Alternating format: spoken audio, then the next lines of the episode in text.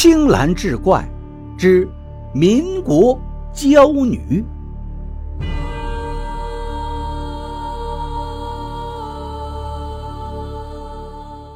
话说民国三年，滨州渔民饿死了不少，原因是每次打网下去，却难觅鱼虾踪影。没有人知道娇女是什么时候来到滨州的。就像没有人知道李大户为什么突然暴富一样，娇女在滨州老街西头第二间铺子开了一家洗衣行。她每天是一袭白衣，窈窕漂亮。平常女人洗衣服都得放在盆子里用劲的揉搓，碰到一些粗硬的衣物，还得用棒槌敲打，反复几次还不见得能洗干净。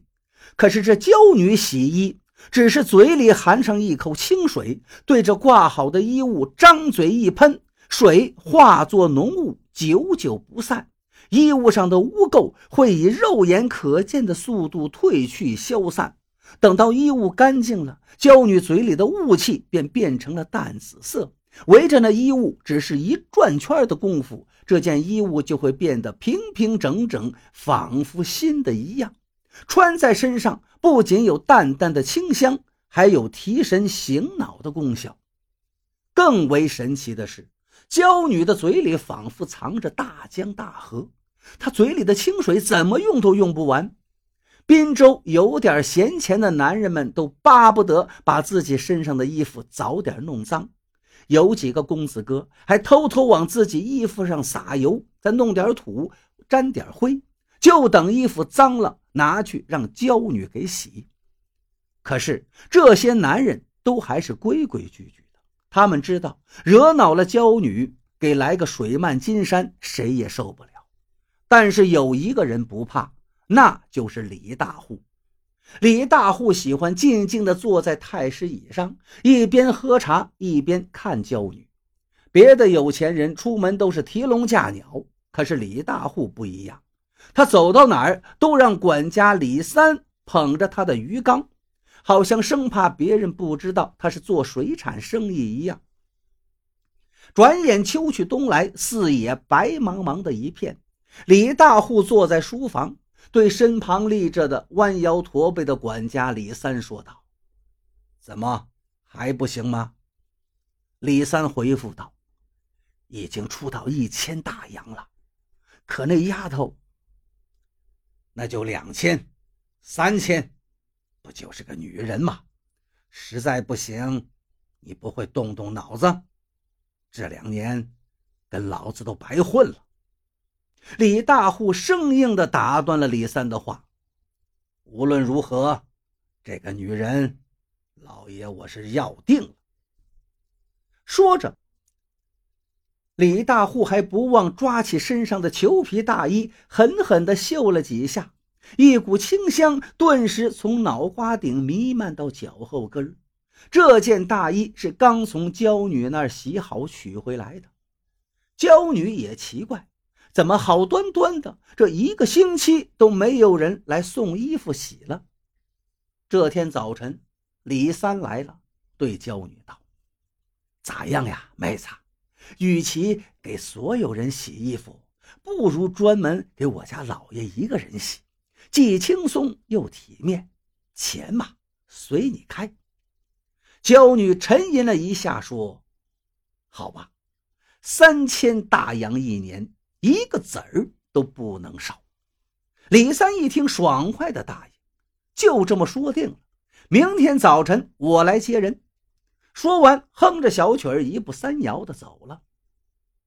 看见娇女进门，李大户甭提有多高兴。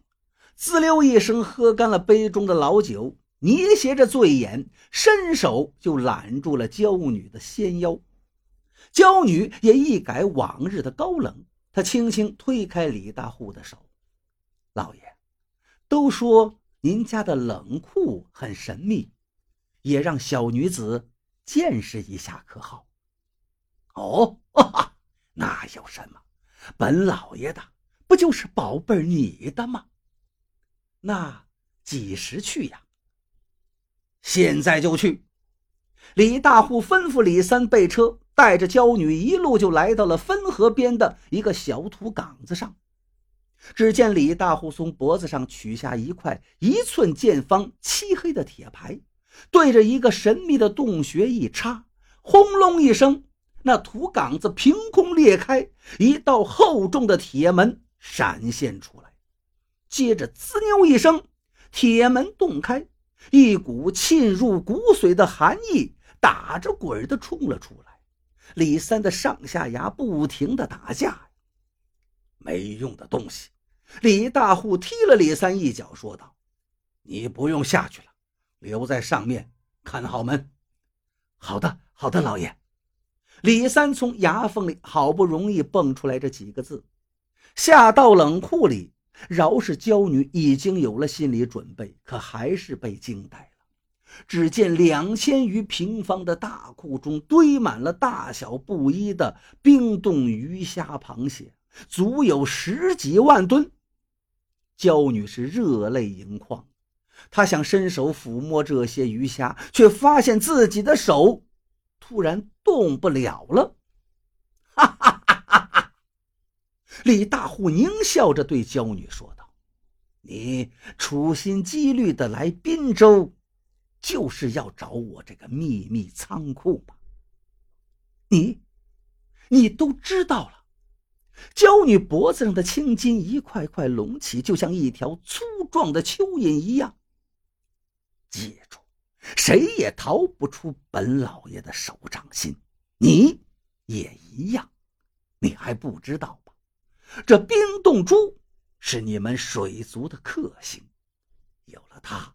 江河湖海里所有的活物就都是本老爷的。我想什么时候取就什么时候取，当然，也包括你，分河蛟龙无知的后辈。哈哈哈哈哈哈！李大户向上一指，只见一只光滑内敛、奇寒无比的珠子正悬挂在库房正中央的房梁上。那可未必。随着话音刚落，李三从门外走了进来，一个鹞子翻身，那冰冻珠就到了李三的手上。平时猥琐的李三竟霎时间挺直了腰背，变得英气逼人。你，你们是一伙的？李大户惊愕地看着娇女和李三说道：“多行不义必自毙。”李三义正辞严：“我们就是看不惯你不给子孙后代留一点活路的做法，因而两年前我们就开始了布局。你、你们……”李大户嘴唇发紫，不停的打着哆嗦。